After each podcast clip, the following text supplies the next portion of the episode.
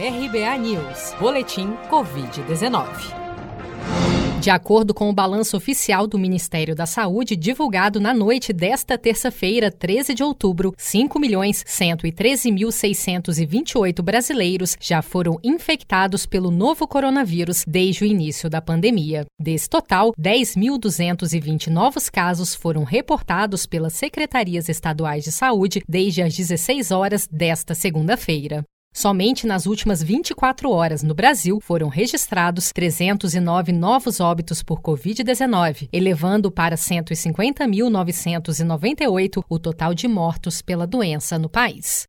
Ainda de acordo com a atualização diária do Ministério da Saúde, até o momento, 4.526.975 pessoas já se recuperaram da Covid-19, o que significa que cerca de 88,5% dos pacientes infectados já se curaram da doença no Brasil, enquanto 435.655 pacientes seguem internados ou em acompanhamento. A farmacêutica Johnson Johnson informou na noite desta segunda-feira que foram interrompidos os testes clínicos de fase 3 da sua vacina contra a Covid-19, por ter sido diagnosticada uma doença ainda inexplicada em um dos voluntários do estudo. A médica infectologista da Unicamp, Raquel Stuck, explica, no entanto, que esse tipo de ocorrência é comum em testes de vacinas, principalmente em estudos em larga escala. É, este é um processo rotineiro até quando se fala em fase 3 de vacina.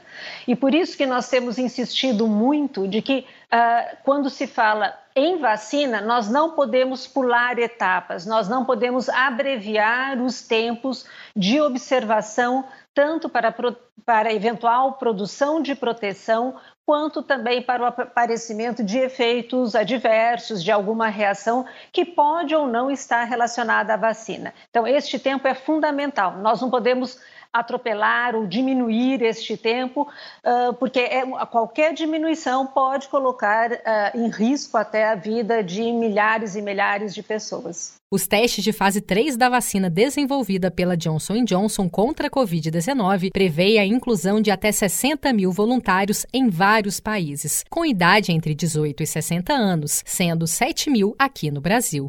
O imunizante é um dos poucos em estudo no mundo que prevê apenas uma dose para proteção contra o novo coronavírus. Caso seja aprovada, a Johnson Johnson planeja produzir um milhão de unidades da vacina em 2021. Você sabia que outubro é o mês da poupança? E o Cicred celebra esse mês especial com um sorteio de meio milhão de reais da promoção Poupar e Ganhar Sem Parar. A cada 100 reais depositados, você recebe um número da sorte para concorrer. Procure sua agência e participe. Com produção de Felipe Andrade, de Brasília, Daniele Vaz.